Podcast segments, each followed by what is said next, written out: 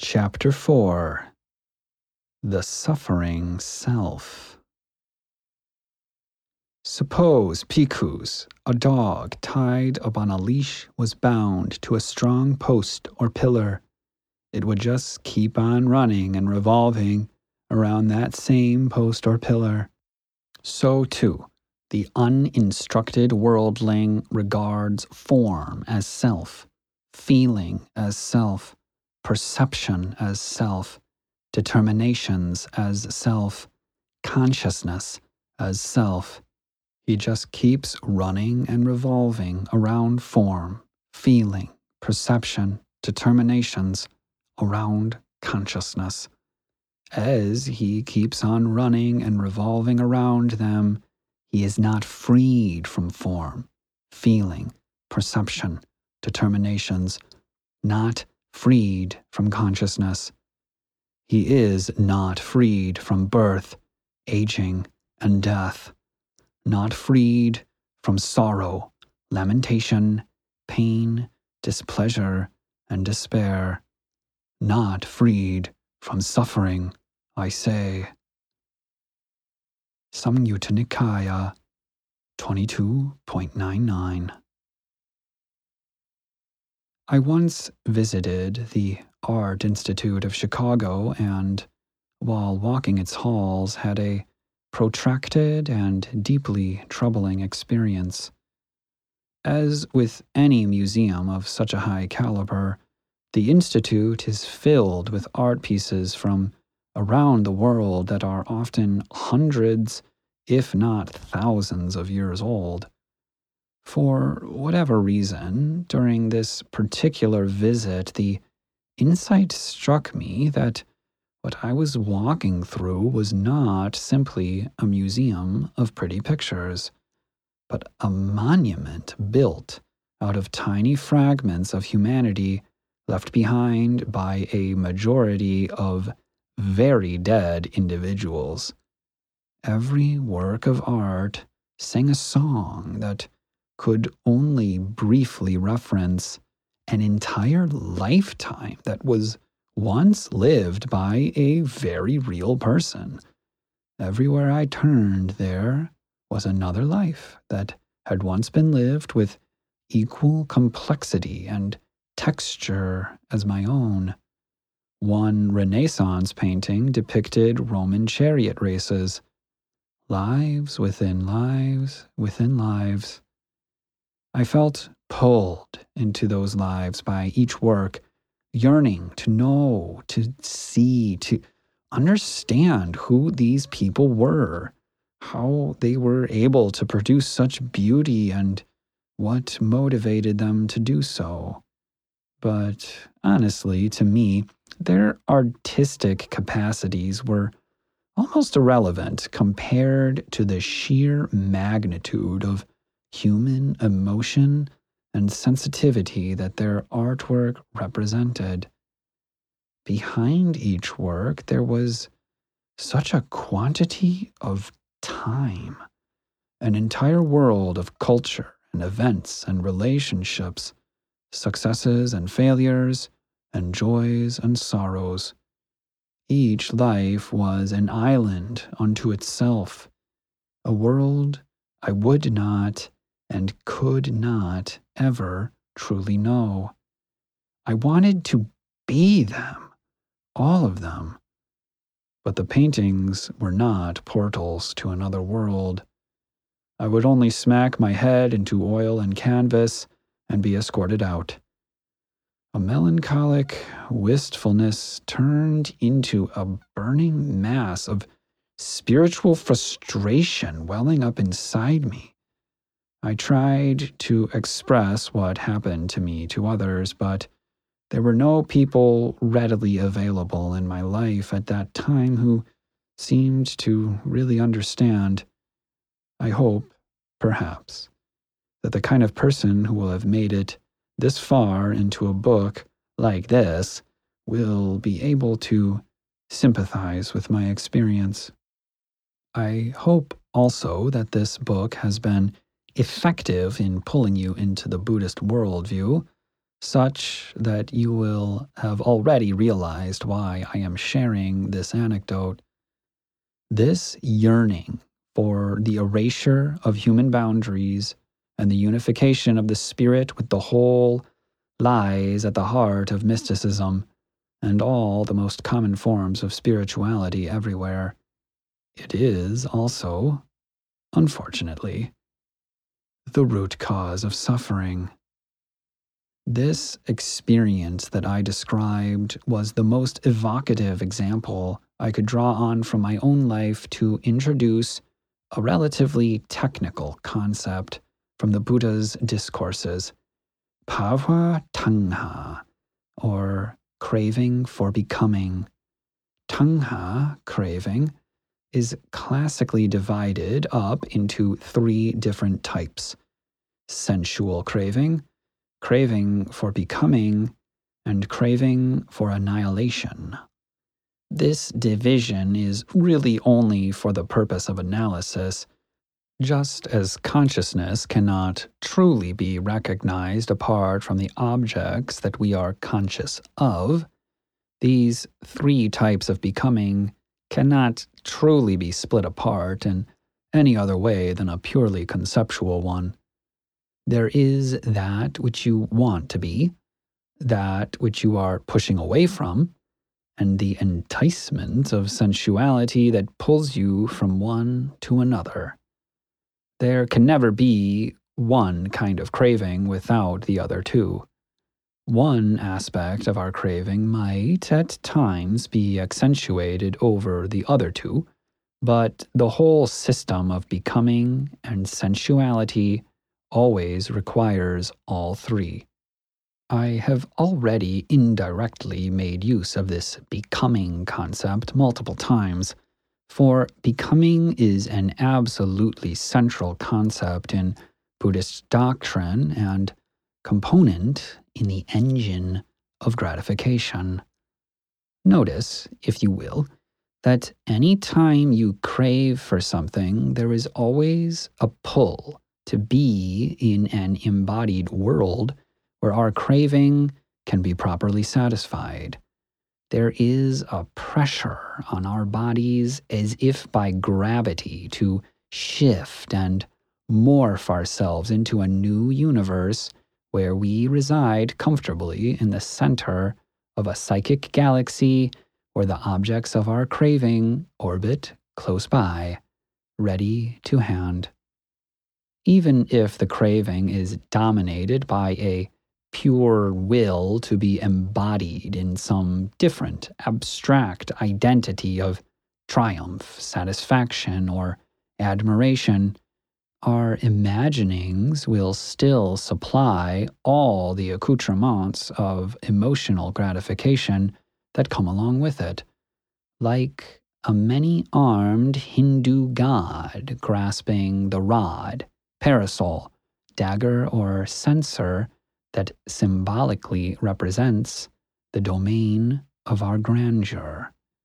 Or, if our craving for annihilation is at the fore, the distasteful world we currently inhabit will be vividly imagined imploding behind us in our escape to a new and more suitable world, never to bother us again. These are perhaps some relatively dramatic examples to describe a simple hankering for some ice cream. But if you care to recognize it, you may be surprised by how excessively dramatic our imaginings of even simple pleasures can be. Ignoring the romanticism of our craving is exactly how we keep engaging in it because otherwise we would inevitably get a bit embarrassed by how over the top it all is, or at least have to shamelessly affirm the tackiness of our longings. This dyad of becoming fueled by the gravity of sensuality mirrors another fundamental component of craving the bifurcation of self and world. For wherever the emotional mass and energy of becoming consolidates itself, there is precisely where you will find the sense of self, right at the center of it all. The Buddha gave a thorough treatment of all the problems that come attendant with the sense of self, emphasizing the topic as one of the most important in his entire teaching. In my preparatory philosophical research, it was in this domain of phenomenological analysis that both the tremendous insightfulness, but also the limitations of Western philosophical treatments of the topic made themselves plain. With the Buddha, the existentialists also recognized the central role the sense of self has to play in the unenlightened experience of the world, with Sartre recognizing the necessity of our above bifurcation. Without the world, there is no selfness, no person. Without selfness, without person, there is no world. Strikingly Buddhist insights into the nature of the self indeed go all the way back to the very beginning of phenomenology as a field of inquiry. As Heidegger summarizes Scheler's thoughts on the subject, the person is no thing like and substantial being. This illusoriness of the self, thus described, precisely mirrors the Buddhist teaching of anatta, or non self. In the teaching traditionally regarded to be the second discourse the Buddha ever gave, the Anattalakkhana Sutta, the Buddha encouraged his first disciples to dwell contemplating each of the five aggregates as unownable and uncontrollable.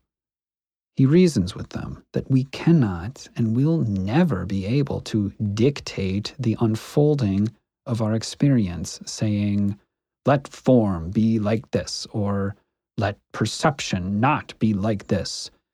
And thus, none of the various aspects of our experience can be ourselves or be authentically appropriated or owned by us in any way.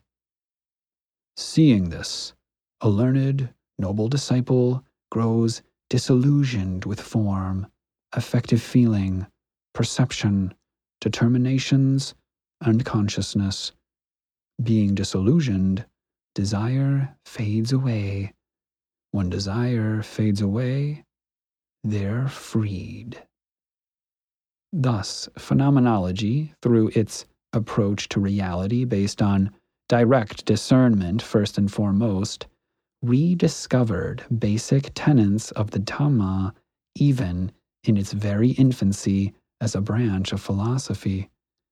For on the very same page as the above quote summarizing Scheler, Heidegger further recognizes the possibility for applying the phenomenological method to something as basic as intentional action, recognizing that this is tantamount to depersonalization.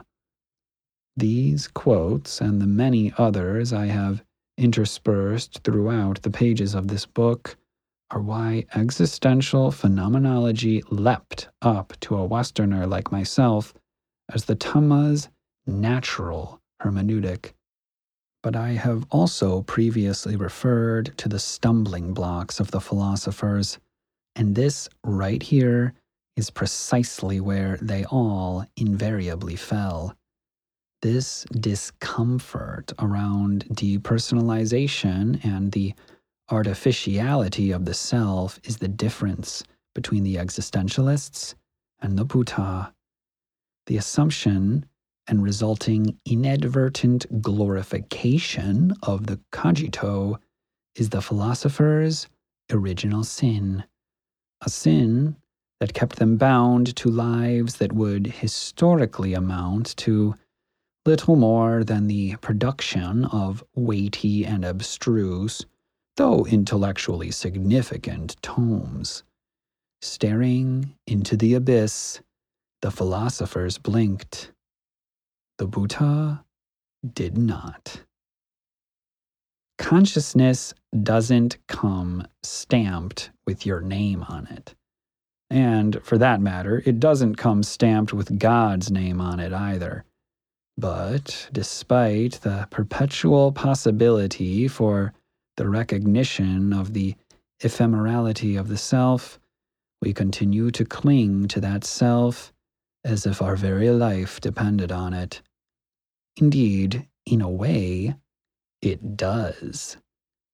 The gravity of becoming that fashions our world is also the material that we fashion our sense of self out of. Yet, the self can never be regarded directly. It is only ever the dark matter that we assume lies at the center of a massive well of craving. Search for it, and you will not find.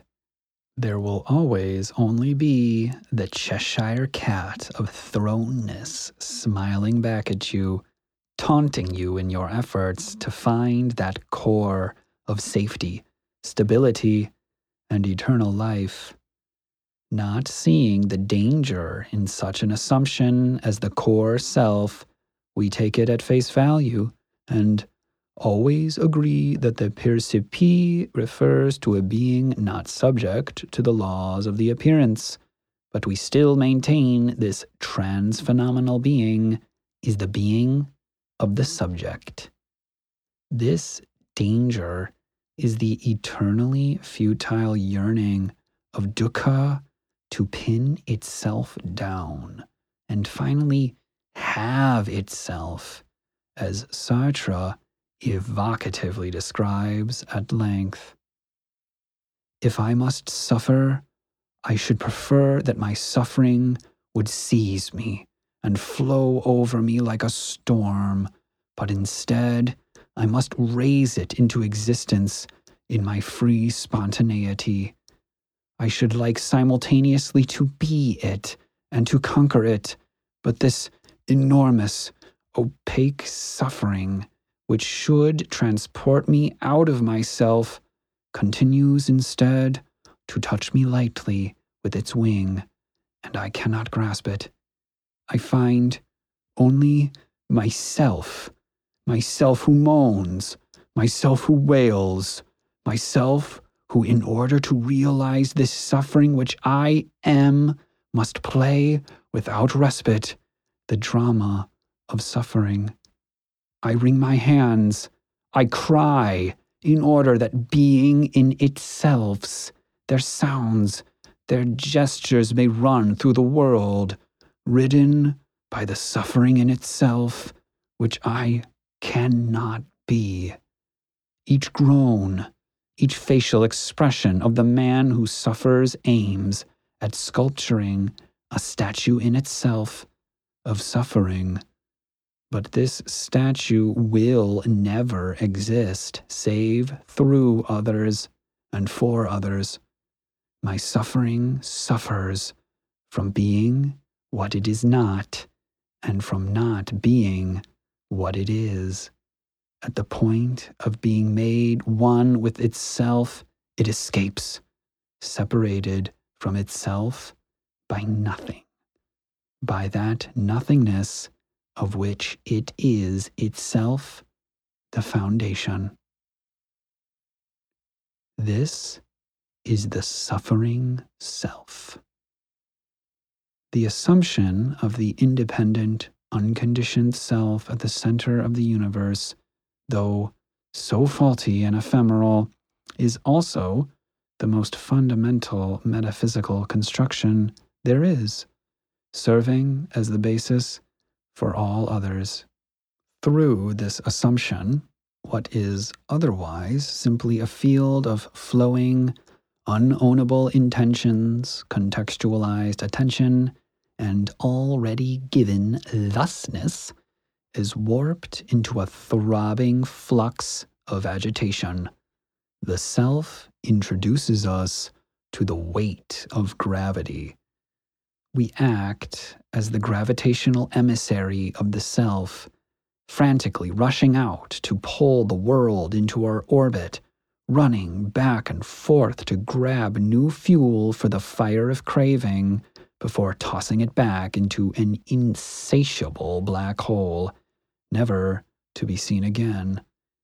This quivering, rushing, pulling nonsense is the turning of the wheel samsara, the yearning for a completeness that is itself the condition for incompletion, the back and forth churning between one for all and all for one. The self, therefore, represents an ideal distance within the immanence of the subject in relation to himself, a way of not being his own coincidence, of escaping identity while positing it as a unity.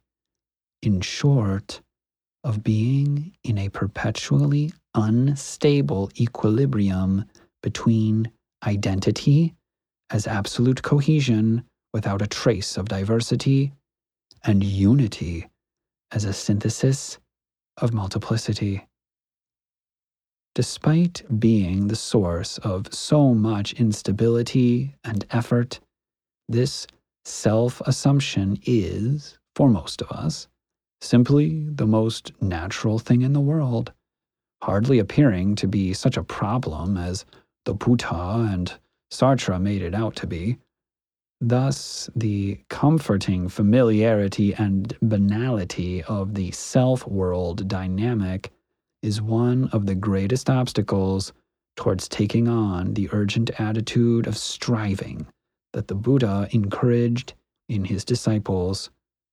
Gladly, let only skin, sinews, and bones remain, let the flesh and blood waste away in my body. I will not stop trying until I have achieved what is possible by human strength, energy, and vigor.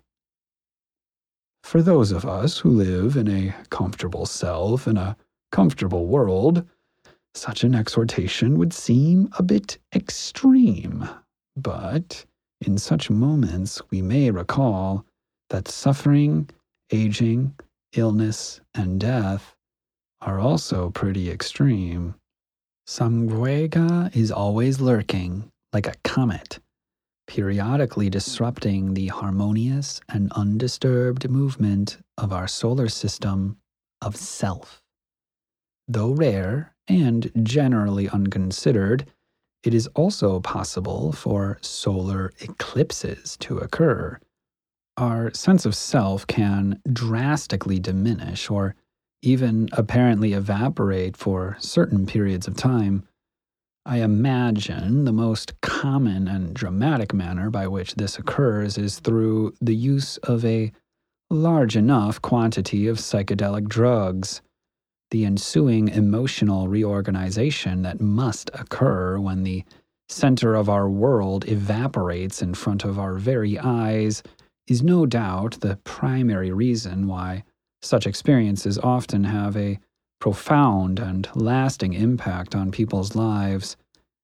As mentioned earlier, intensive concentration exercises can also bring upon the same effect, often with equal amounts of spectacular mystic imagery for those with the proper disposition. This chapter will be relatively short, so we might as well take an aside here to explicitly address this issue of psychedelics, visionary experiences, and mysticism in general. I believe it is important to do so because I have found that most Buddhist teachers who are living committed to celibacy and asceticism did not themselves partake in using psychedelics earlier in life and can thus only make cautious recommendations against their use without being able to speak to the substance's limitations and dangers from personal experience. Like ex nihilists, there are not a great number of ex psychonauts or ex drug addicts amongst the most senior members of the Sangha, the community of Buddhist monastics, So I feel obligated to contribute my expertise. As I stated in chapter 3, psychedelic and or mystical experiences do not maintain any essential relationship with awakening as it was expounded by the Buddha. This is for very specific technical reasons, as we have described. Awakening has everything to do with our attitude towards experience and composure in the face of the vagaries of samsara and is, therefore, not itself a positive experience as such.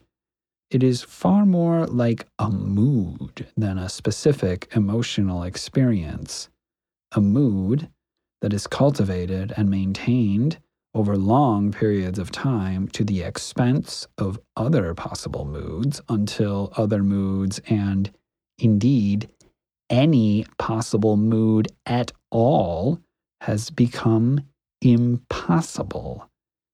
But everybody knows that there are certain experiences that encourage certain kinds of moods.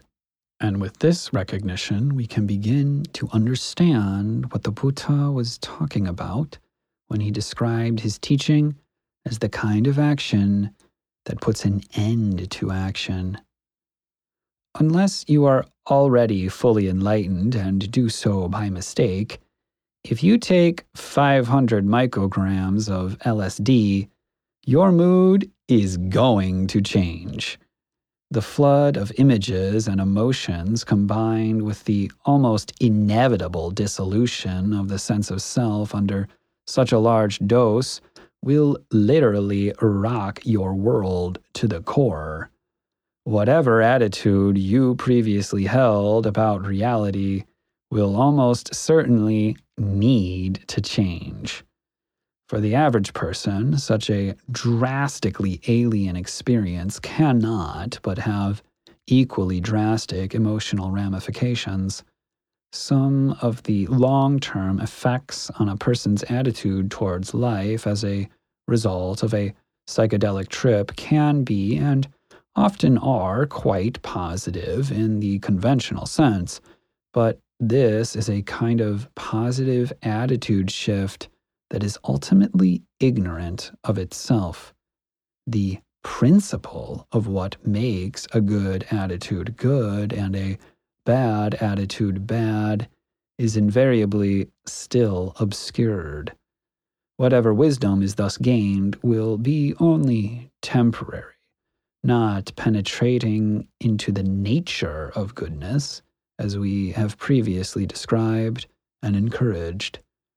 This kind of wisdom is equivalent to all the other kinds of mundane wisdom that can be gained over a lifetime of experiences and is just as resistant to further intentional development and cultivation. The same goes for other visionary experiences that are produced through any manner of non chemical means. Because the contextual shifts that occur via mysticism are most often not gained through intentional cultivation, but via grace, to make use of the Christian conception, they cannot themselves result in lasting wisdom or penetration into right view. Some aspects of the shift may be relatively long lasting, but those shifts that were most impactful in the moment, like the erasure of the sense of self, are often the same ones that have very limited duration before our long term habits of thought and behavior take back the reins. Because they are so connected with deeply uplifting and pleasurable feelings, mystical experiences can easily be conceived as the ultimate goal of the spiritual life, serving as a perennial trap for the mystically inclined. Like so many other things, even if you technically get the experience you're looking for by taking some mushrooms and communing with nature, you will not truly be gaining anything worth having in the ultimate sense. I cannot deny that the shock of such a thing could lead to the kinds of questions that demand to be answered, beginning a journey that could end up in a truly valuable place, but there are significant, undeniable dangers regarding such a beginning. The Buddha strongly discouraged the use of any substances that can lead to heedlessness and I emphatically echo this sentiment from personal experience. True wisdom requires diligence and effort. There is no elevator to nirvana. So, beware. Beyond the danger of ecstatic heedlessness and the perpetual risk of the dreaded bad trip, it must be noted that these experiences actually never involve the total eradication of the sense of self. They only twist it into something so different as to be unrecognizable. Theistic mystics may be lifted out of themselves and merged with the divine, but in an attitude of ecstatic rapture, there is still maintained a very subtle sense of self the same pulsing sensuality that energizes all the other more mundane selves that we normally inhabit. Insofar as someone is having a very big, highly emotionally impactful experience, there is still some level of selfing involved.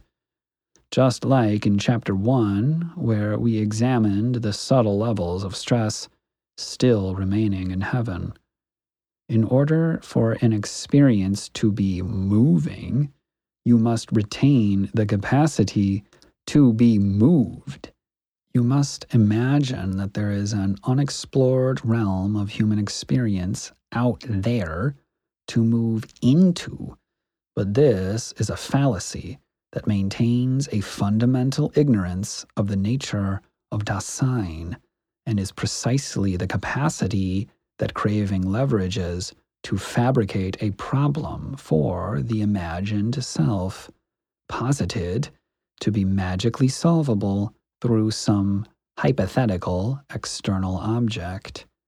No matter how abstract, spiritual, or emotionally intense the object of your mystical contemplation is, Insofar as you posit it to be a solution to your problems, you are, in reality, simply perpetuating the cycle of dissatisfaction. The attempt to grasp onto something out there that will provide the solution to the discomfort you feel in here is precisely the extent to which out there even exists. Out there only ever exists as a metaphysical assumption motivated by and directly supportive of craving.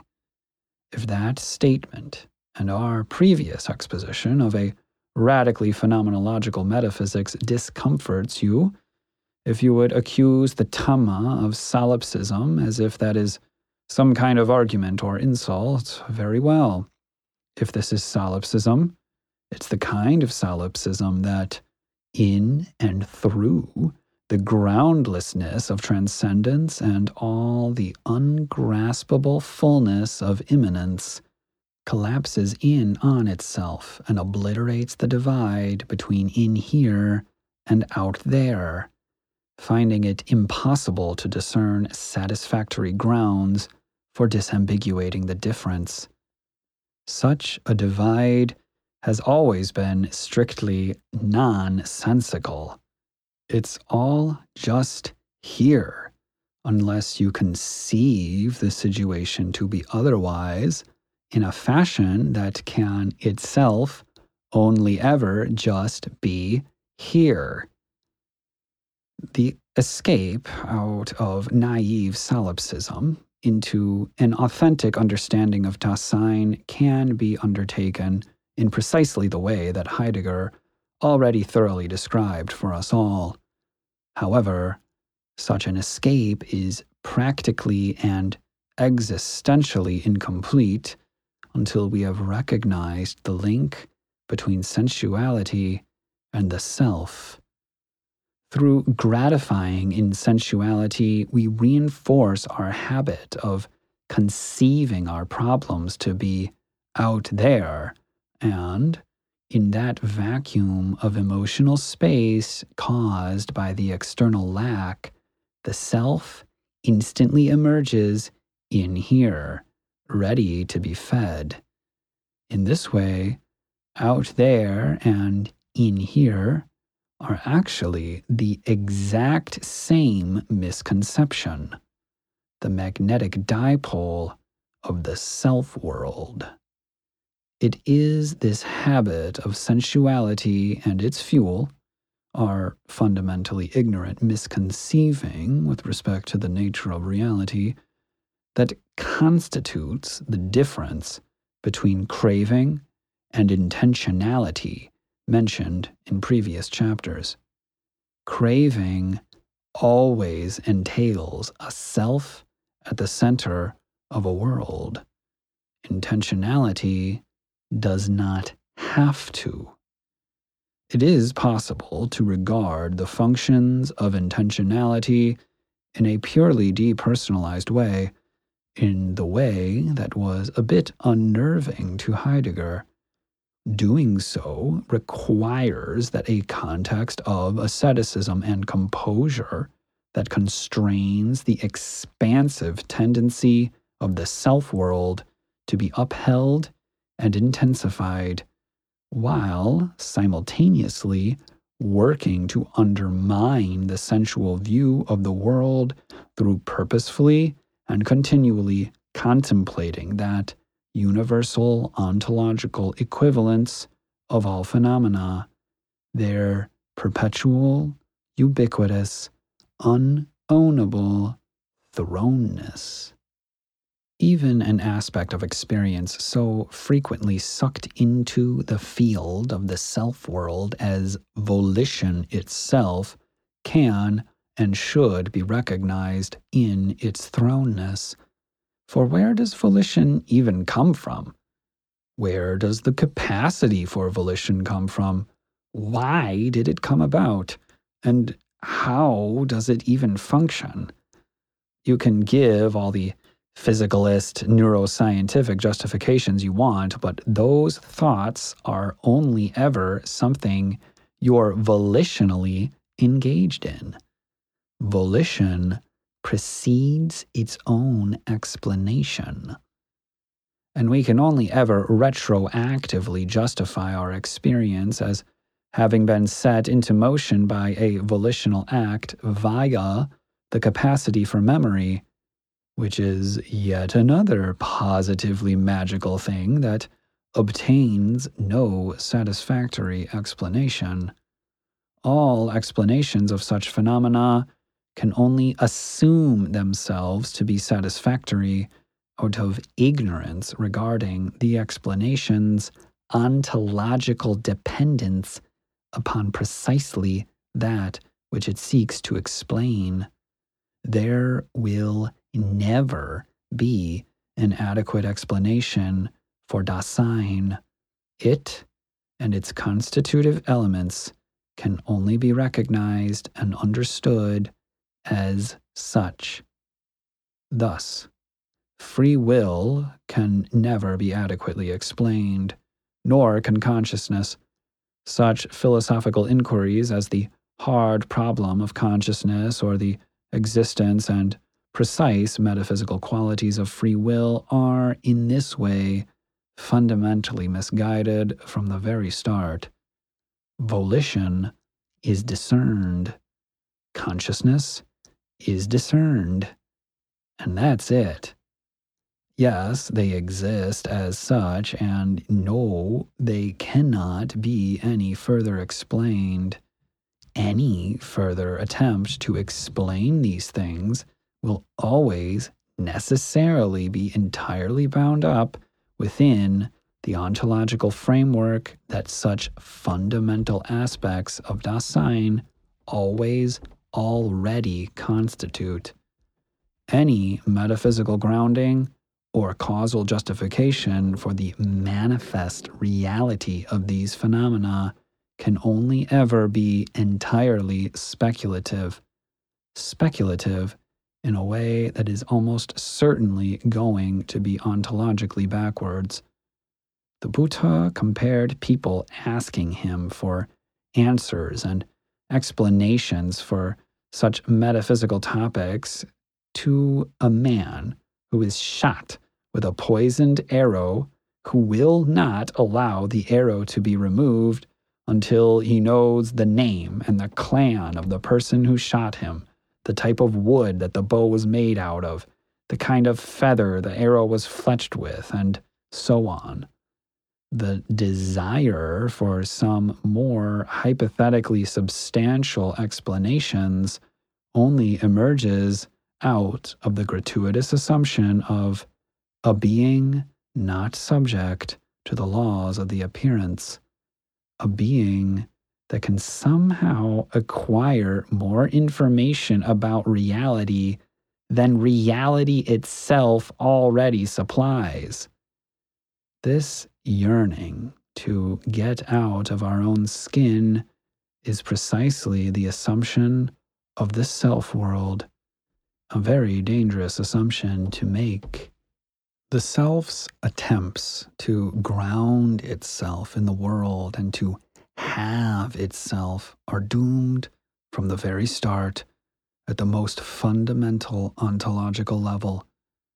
The ground of nothingness perpetually surges up into the perceived fullness of the bright sky of being, only ever to close its fingers around empty air. But then, in its falling back down, nothingness discovers of itself that it actually is not ground. For in its falling, it falls down right back into being, once again founding itself through being as its own nothingness. We are dealing here with a being which annihilates itself in its being and which seeks in vain to dissolve into itself as a self.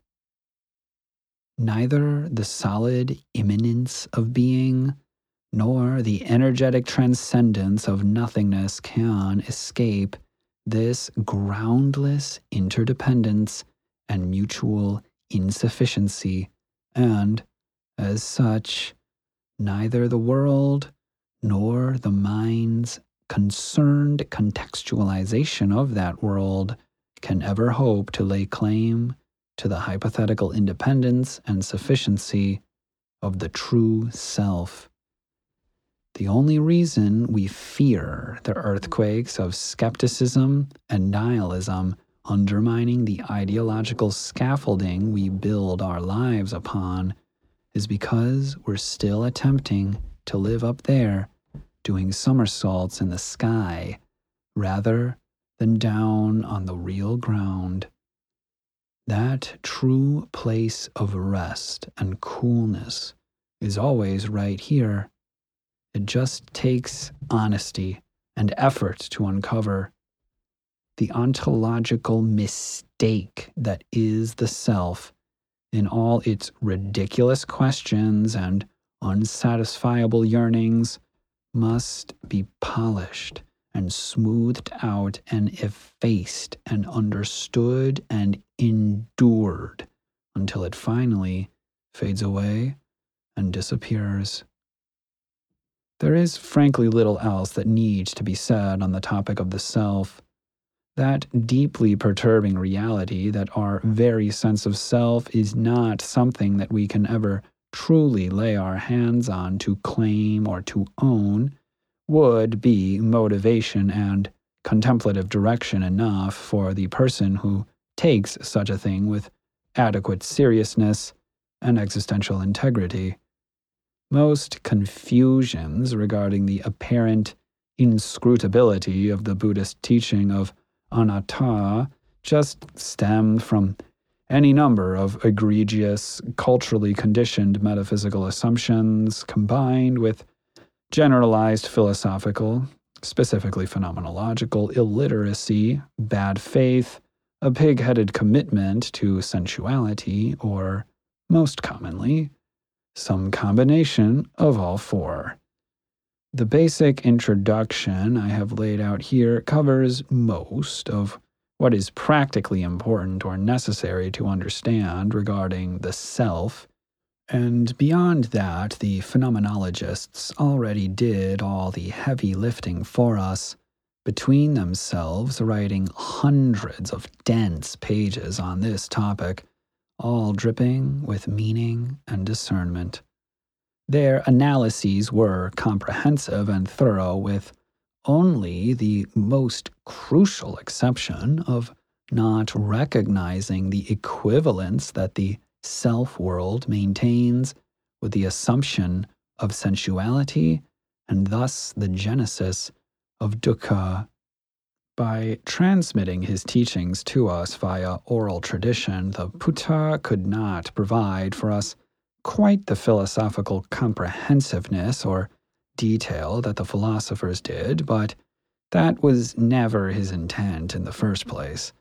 Practically speaking, the self world only needs to be understood to the extent that such understanding facilitates its abandonment, which is precisely the facet upon which the Buddha homed in on and expounded with incredible levels of discernment, as well as almost oppressive oratory force and repetition.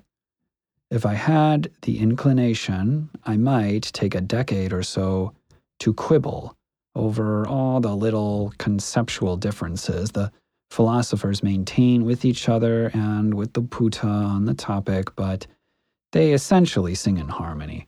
If you need the words of some very intelligent Germans or Frenchmen to lend ear to the ancient Indian voices in the chorus, I believe I have made the case sufficiently. Even with all their words in mind, putting an end to nihilism and eventually to dukkha in its entirety is something each of us must do on our own by repeatedly undermining the sensual self assumption, the assumption that ignores the suffering in gratification and the insecurity inherent in belief. Beyond pointing in the right direction, there is nothing that I or anyone else can do to resolve the problem that is your life. After a certain point, reading books like this, getting instructions from a guru, and even just frequently socializing and being around other people will actually become deleterious. Beyond being a distraction, living in the constant company of others will repeatedly invoke old social habits and assumptions that reinforce sensuality and the self world distinction. Upon eradicating the delusion permanently, there is no further necessity for isolation, or, for that matter, any necessity for anything at all. But prior to that point, living entangled in both the pressure and the gratification of the look will create constant roadblocks to the process of self effacement. For most, our social circle and that which defines it, the gratification and identification we derive from it, serve as the most essential aspect of our self world's gravitational dynamics. Company is, in the end, simply another shroud for us to conceal from ourselves the groundless thrownness and meaningless meaningfulness that constitute our lives. As such, making truly effective use of the information in this and other books is, ultimately, something you must do alone. The self world is a prison, but there is freedom to be found in a secluded dwelling, a wilderness, the shade of a tree, a mountain, a glen, a hillside cave, a charnel ground, a forest grove, the open air, a heap of straw. If you dare, go and find it. Mendicants. It's totally impossible that a mendicant who enjoys company and groups, who loves them and likes to enjoy them, should take pleasure in being alone in seclusion. Without taking pleasure in being alone in seclusion, it's impossible to learn the patterns of the mind. Without learning the patterns of the mind, it's impossible to fulfill right view. Without fulfilling right view, it's impossible to fulfill right composure. Without fulfilling right composure, it's impossible to give up the fetters. Without giving up the fetters, it's impossible to realize extinguishment. There's no way that one delighting in company can touch even momentary release. Heeding the solar kinsman's words, wander alone like a rhinoceros. Transcending the contortion of views, the sure way attained, the path gained, realizing, unled by others, I have knowledge arisen, wander alone like a rhinoceros, with no greed, no deceit, no thirst, no hypocrisy, delusion and blemishes blown away, with no inclinations for all the world, every world. Wander alone like a rhinoceros.